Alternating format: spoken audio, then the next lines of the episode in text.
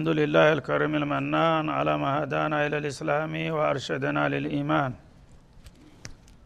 وأنزل هذا القرآن بالبرهان وأرسل لنا أفضل الرسل بأفصح اللسان. فله الحمد والشكر على هذه النعم العظيمة والآلاء الجسيمة. والصلاة والسلام على خير خلق الله وخاتم رسل الله الذي قال ما اجتمع قوم في بيت من بيوت الله يتلون كتاب الله.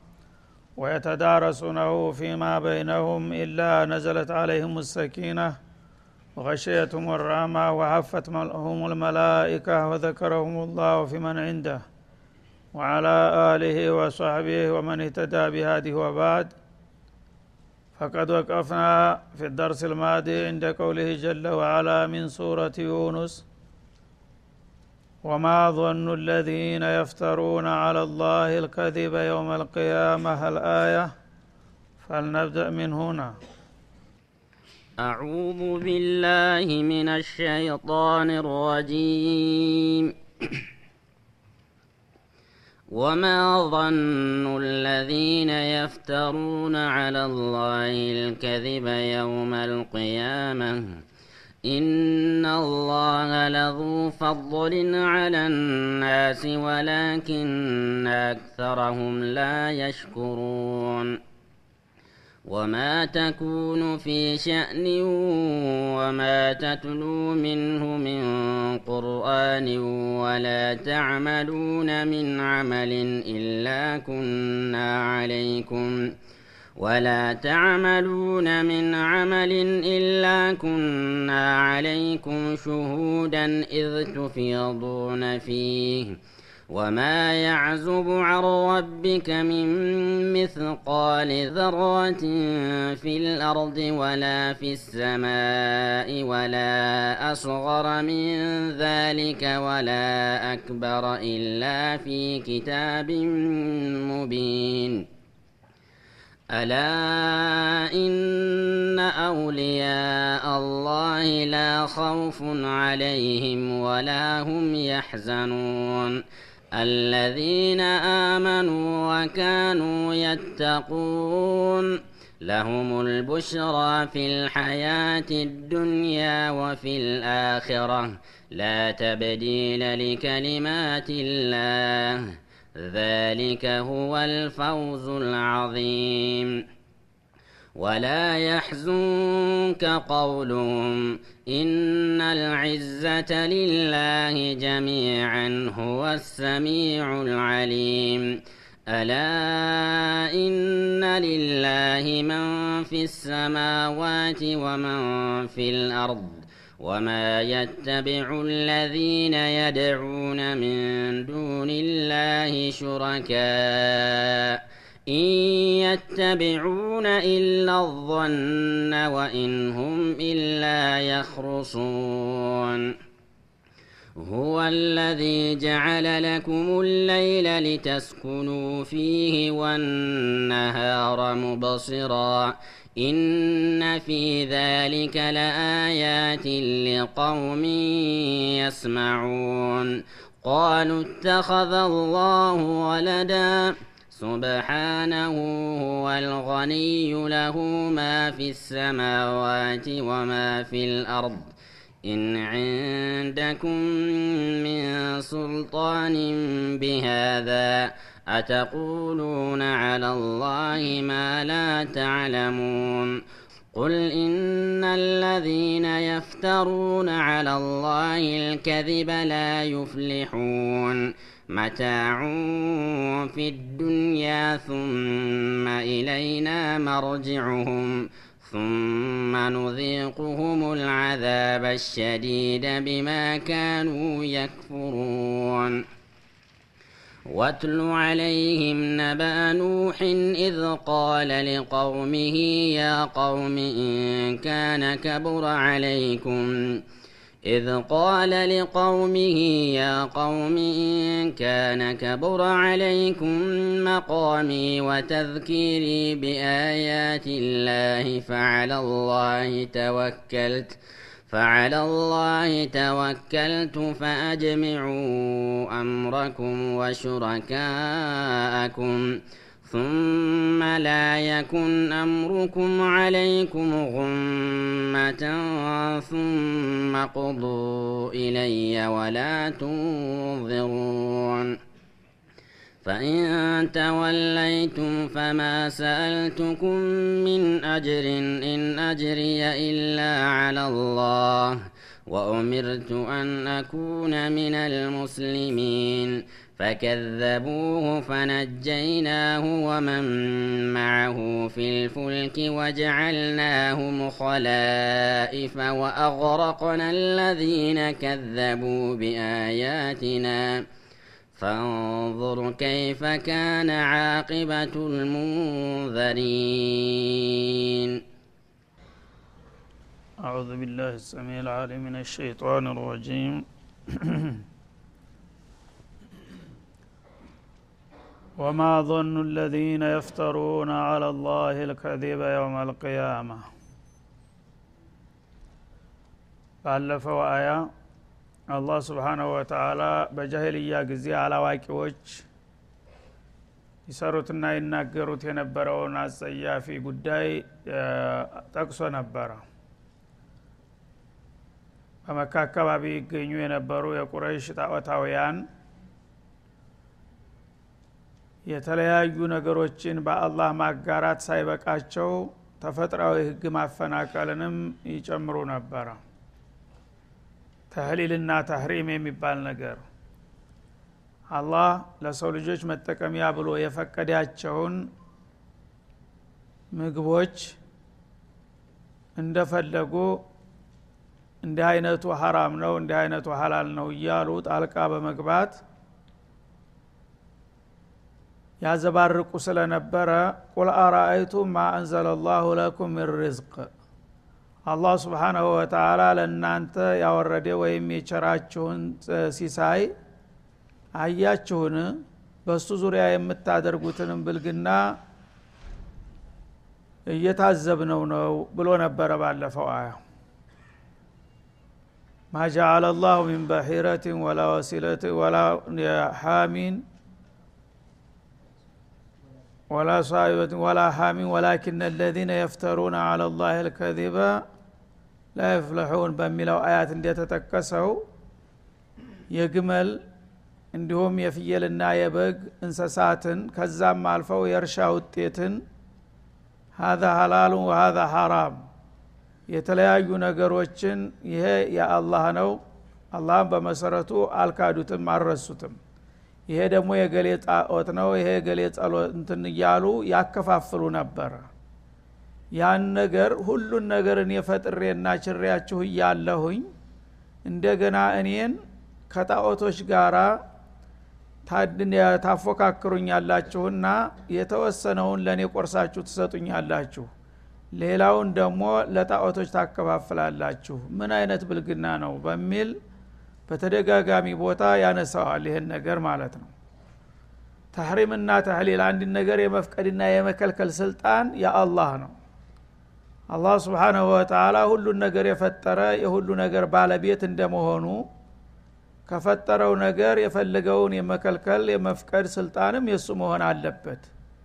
ሌሎቹ ግን የእሱ ፍጡሮች ናቸው። የእሱ ፍጡሮች እስከሆኑ ድረስ በእሱ ህግ መገዛት እንጂ እንደገና ከእሱ ጋር ተወዳዳሪና ተፎካካሪ መሆን አይገባቸውም። እና እነዚህን እንሰሳቶች ለተለያየ ጣዖታቶች ግብርና ስለት ቁርባን እያቀረባችሁ እኔን እንደምትገዙ እነሱንም ልትገዟቸው አይገባም በሚለው ትችት አቅርቦ ነበረ ማለት ነው። የዛ ተያያዥ ነው። ወቅቱ ስላለቀ ሳይጠቃለል ስለቀረ ማለት ነው ስለዚህ ይህ ወንጀል ሰዎች በተለምዶ እንደ ቀላል አድርገው ያውታል አላህ ዘንድ ግን እጅግ ከባድ ከመሆኑ የተነሳ ወማ ظኑ ለዚነ የፍተሩነ አላ ላህ ልከዚብ በአላህ ላይ ውሸት የሚቀጥፉ ሰዎች በዚህ ድርጊታቸው በአላህ ዘንድ በምን መልክ እንደሚታዩ ምንድን ነው የሚገምቱት ያሉት ይላል። ይህን ነገር ተናግረህና የአላህን ህግ አፋልሰህ አላህ በቀላሉ የሚለቅህ መስሎ ይሆን እንደዚህ የምዘባርቀው ወይስ ምን ለማለት ፈልጋችሁ ነው? በማለት ይጠይቃል። እንግዲህ ወንጀል ሲባል በመሰረቱ ያው ከአላህ ፍቃድ መውጣት ማለት ነው። ግን ከወንጀል ወንጀል ይከብዳል። ሰጋኢረ ዝኑብ የሚባሉ አሉ ሰይአት የሚባሉ አሉ ከባኢር የሚባሉ አሉ አክበር አልከባኢር የሚባሉ አሉ። እርከን እርከን ደረጃ አለው ማለት ነው ይሄ የተህሊልና የተህሪም ጉዳይ አላህ ሀላል ያደረገውን ነገር ሐራም ወይም ሐራም ያደረገውን ነገር ሀላል አድርጎ መፈትፈት ይሄ በጣም ከባድ ከሚባሉት ወንጀሎች ነው ማለት ነው። ምክንያቱም ራሱን የአላህ አጋር ማድረግ ነውና እንዳውም የአላህ ተቃራኒ በቀጥታ ማለት ነው። አላህ ሀላል ነው ቢልም ይሄን ነገር እኔ ሀራም አድርጌዋለሁኝ አላህ ሀራም ነው ቢልም ደግሞ እኔ ፈቅጀላችኋለሁኝ ማለት እሱን ተውትና እኔ ያልኳችሁ ይሻላል እንደማለት ነው። ስለዚህ ይሄ ነገር በጣም አይከብዱ የከበደ ወንጀል ከመሆኑ የተነሳ ይህን አይነት ቅጥፈት የሚቀጥፉ ሰዎች አላህ በዚህ አባባላቸውና አስተሳሰባቸው በምን መልክ እንደሚያስተናግዳቸው ምንድን ነው የሚገምቱት ያሉት? ይህን ነገር ተናግረህ እንደ በቀላል የምትለቀቅ ይመስልሃልን? ይላል ማለት ነው አሁን አለም የተዘፈቀበት ችግር ነው ይሄ። እነዛ ሰዎች አላዋቂ ናቸው የተማሩ አይደሉም። በጣም ደንቆሮና አላቀር ነበሩ ሙሽሪኩል አረብ ግን በተለምዶ ከጣዖት ጋር ባላቸው ግንኙነት ጣዖቶቻቸውን ለማክበር ሲሉ የተለያዩ እንስሳትን ለነሱ በመመደባቸው ነው አላህ እንደዚህ የኮነናቸው። አሁን ግን በአለም አቀፍ ደረጃ በጣም ሰልጥን ያለው ተራምጅ ያለው መጥቅ ያለው የሚለው አለም በሀያ አንደኛው ክፍለ ዘመን እንደሚባለው በአሁኑ ጊዜ የአላህ ህግ የሚባል ነገር በመሬት ላይ ቦታ የለውም። ይህኛ አለም አቀፍ ህግ ዘርግተንላችኋል። የሰለጠነ ዘመናዊ ህግ አለ እና ይሄ ዓለማዊ ህግ የፈቀደው ነው በአለም ላይ መከበር ያለበት ይሄ የከለከለው ደግሞ የፈለገውን ያህል ሃይማኖቶች እንኳን ቢፈቅዱ ቦታ የለውም እየተባለ የሚዘመርበት ዘመን ላይ ነው አሁን ያለ ነው ማለት ነው። ብዙዎቻችን ያልገባንና ያልተረዳ ነው ይሄንን ነው። አላህ ስብሓናሁ ወተላ ምድርን የደለደለልን እሱ ነው። ሰማይን ያለምንም መደገፊያ በአየር ላይ ደቅኖ በመካከላቸው የተለያዩ የብርሃን ምንጭ የሆኑትን ነገሮች እነ ፀሐይ እነ ጨረቃ ከዋክብትን ንፋስን አየርን ዝናብን የመሳሰሉ ነገሮችን የሰጠን እሱ ነው። ይህን ሁሉ ካደረገና ታሟላልን በኋላ አንተ ካሁን በኋላ አያገባህም በእኛ ጉዳይ። እና ሀላል የሚባለውን ነገር እኛ ደስ ያለንን ሀላል እናረጋለን እኛ የፈለግነውን ሐራም እናደርጋለን በማለት ነው የሰው ልጆች አሁን ከጌታ ጋር እየተፋጠጡ ያሉት ማለት ነው። ስለዚህ የተወሰነ የእምነት እንጥብጣቢና ፍርፋሪ የቀራቸው ለምን እንዲሆናል ሲሉ ለምን እንዲህ ይሆናል ማለታችሁ ራሱ ወንጀል ነው። እናንተ ለዓለማችን የማትበጁ ወደ ኋላ የምትጎትቱ ናችሁ እየተባሉ በአለም ዙሪያ የሚጨፈጨፉት ይህን ጥያቄና ቅሬታ ያነሱ ሰዎች ናቸው አቅም እንኳን ኑሯቸው ለማስፈጸም ባይችሉ ለምን በማለታቸው ብቻ በአለም ዙሪያ እንዲጠፉ እየተደረገ ነው። የተለያየ ስም እየተሰጠቸው ስለዚህ ይህን ነገር እኛ እንደ ቀላል ብናየው አላህ ግን በምን መልክ ምን አይነት ጥያቄ እንዳነሳበት ልንገነዘብ ይገባል ማለት ነው። ወማ ظኑ ለዚነ የፍተሩነ አላ ላህ ልከذብ በአላህ ላይ ውሸትን የሚቀጥፉ ማለት ምንድነው? ሀዛ ሀላል ሀዛ ሀራም እንዲህ አይነቱ ነገር የተፈቀደ ነው። ምን ችግር አለው? ይልሃል አላህ ሀራም ያደረገውን ቢልኪታብ ወሱና ማለት ነው። እንዲህ አይነቱ ነገር ደግሞ የተከለከለ የተወገዘ ነው ይልሃል ማለት ነው። ማን ነው የከለከለው ሸያጢን ልኢንስ ወልጅን ማለት ነው። ማን ነው የፈቀደው ሸያጢን ልኢንስ ወልጅን አላህ የፈቀደና የከለከለው ግን ይሄ አያስፈልግም ተብሎ ነው ያለው ማለት ነው። ስለዚህ እንግዲህ ከዚህ የበለጠ ሙንከር በምድር ላይ ሊመጣ አይችልም እና መራ ሚንኩም ሙንከረን ፈሊገይርሁ ቢየዲህ ያሉት ነብዩ ለዚህ ነው ማለት ነው። አስጸያፊ ነገር ከጌታ ፍቃድ የወጣ ነገር ጎልቶ በምታዩ ጊዜ ማንም ሰው ይህን ነገር ሲያይ ጆሮ ዳባ ብሎ ሊያልፈው አይገባም። ባለ አቅሙ ሊቃወመው ያን ነገር ሊያስወግደው ይገባል ነው የተባለው። አሁን ግን ቅሬታ መግለጥ በዚህ ነገር ላይ ቅሬት ይሰኛል የተባለ ሰው በመብረት እየተፈለገ ነው ያለው ማለት ነው እና ፈሊቀይርሁ ቢየዲህ ከቻለ በአቅሙ ያስወግደው ይህን ሙንከር። ለም የስተጤ ፈቢሊሳኒ በጉልበት ከሌለው ደግሞ በቃሉ ያውግዘው ነው ያሉት። አሁን አንዳንዶቹ በቃላቸው ስለሚናገሩ ነው የሚያሳድዷቸው ማለት ነው። ይሄ ነገር አላህን ያስቆጣል ለእኛም አይበጀንም። ጌታ የፈቀደውን ነገር ለምን ትከለክላላችሁ? የከለከለውን ለምን ትፈቅዳላችሁ? ከተባለ ይህ እንደ ትልቅ ጀሪማ ተቆጥሮ ነው ጭፍጨፋ የሚካሄደው በአለም ዙሪያ ማለት ነው። ግን አላህ ይህን ነገር ምን እንደሚያስከትል ምን እያሰባችሁ ያላችሁት ብሎ ይጠይቃል ማለት ነው። ይህን አይነት ጀሪማ እየሰራችሁ በእኔ ስራ ጣልቃ እየገባችሁ ህጌን እያፋለሳችሁ ህዝቤን እየጨፈጨፋችሁ ዝም ብዬ የማልፋችሁ ይመስላችኋልን? ምን ገምታችሁ ነው ብሎ ይጠይቃል ማለት ነው የውመልቅያማ እና በመቋሚያችሁ ቀን የውመልቅያማ ተሞት ተነስታችሁ እኔ ፊት ስትቀርቡ በዚህ ጥፋታችሁና ወንጀላችሁ በምን መልክ እንደምቀበልና እንደማስተናግዳችሁ ምን ግምት አላችሁ ብለህ እስቲ ጠይቃቸው ይላል። እናላህ ለዙ ፈضልን አለ ናስ። ታዲያ ይህ ነገር ይህን ያህል አንተን የሚያስቀይምና የሚያስቆጣ ከሆነ ስልጣኑ ኃይሉ የራስህ ነው ለምን በምድር ላይ አሁኑ ዋጋቸውን አትሰጣቸውም? ትሉ ይሆናል ይላል አላ ስብን ወተላ እናላህ አላ ኩል ሸይን ቀዲር ነው። ይህ ነገር ይህን ያህል የሚያስቀይመውና የሚያስከፋህ ከሆነ ኃይሉ አለ አንተን የሚቋቋም የለም። ለምን ዝም አታረጋቸውም በአንድ ጊዜ? ትሉኝ ይሆናል ይላል። እኔ እናንተን አይደለሁም አለ። ኢናላህ ለዙ ፈድልን አለ ናስ። አላህ በሰዎች ላይ የትሩፋት ባለቤት ነው ሰዎች ምንም ቢያጠፉ ቸኩሌ እርምጃ ልወስድባቸው አልፈልግም። ብዙ ጊዜ አስጠነቅቃቸዋለሁ እድል እሰጣቸዋለሁ እታገሳቸዋለሁኝ። ያ ባይሆንማ ኑሮ እንደ ስራቸው እስካሁን አልቆላቸው ነበር ይላል። እና አሁን ዝም አላቸውና የተወሰነ ጊዜ ታገሳቸው ማለት ግን ለጭራሹ ተዋቸውና ረሳቸው ማለት አይምሰላችሁ። ወላኪና አክተረሁም ላየሽኩሩን ግን ከሰዎች አብዛኛዎች ጌታቸው የዋለላቸውን ውለታ የሚያመሰግኑ አይደሉም። እኔ እየዋልኳቸው በጥፋታቸው ልበቀላቸው እየቻልኩኝ ዝም ብዬ ስታገሳቸውና ሳኖራቸው ጌታ ይህን ያህል ታግሶናልና እስቲ ካሁን በኋላ ከጥፋታችን እንመለስ ብለው ሊያመሰግኑኝ የሚፈልጉ ጥቂቶቹ ብቻ ናቸው። ብዙዎቹ ግን እንዳውም ይሄን ነገር ዝም ካለን እሱ አልተቀየመም ወይም ደግሞ ጭራሹን የለም የሚል ግምት ውስጥ የገቡ ይመስላሉ። እኔ ግን ቀጠሮ እየጠበቅኩኝ እንጂ ይህን ነገር በችላታ የማልፈው እንዳልሆነ ይታወቅ ይላል።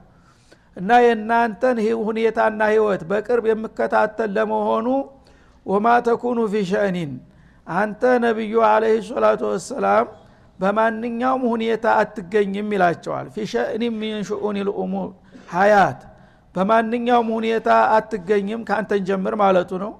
ወማ ተትሩ ሚንሁ ሚን ቁርአን እንደገና ከሽኡንህ ከማንኛውም ሁኔታ ጊዜን ከምታሳልፍባቸው ስራዎች አብዛኛው ቁርአን ማንበብ ነውና ያ እለት ተዕለት በምታነበው በቁርአን ንባብ ላይ እንደተጠመድክ አትገኝም። እኔ በየለቷና በየደቂቃ በየሰኮንዷ የምከታተልህ ቢሆን እንጂ ይላል። ወላ ተዕመሉነ ሚን አመል እናንተም ደግሞ ህብረተሰቦች እያንዳንዳችሁ ማንኛውንም የዕለት ተዕለት ስራችሁን አታከናውኑም። የዲንም ሆነ የዱንያ ስራ ማንኛውም ሰው መቸም ስራዬ ነው ያለውን ነገር በየቀኑ መቀጠሉ የተለመደው ነውና በማንኛውም ስራ ላይ አትጠመዱም ይላል።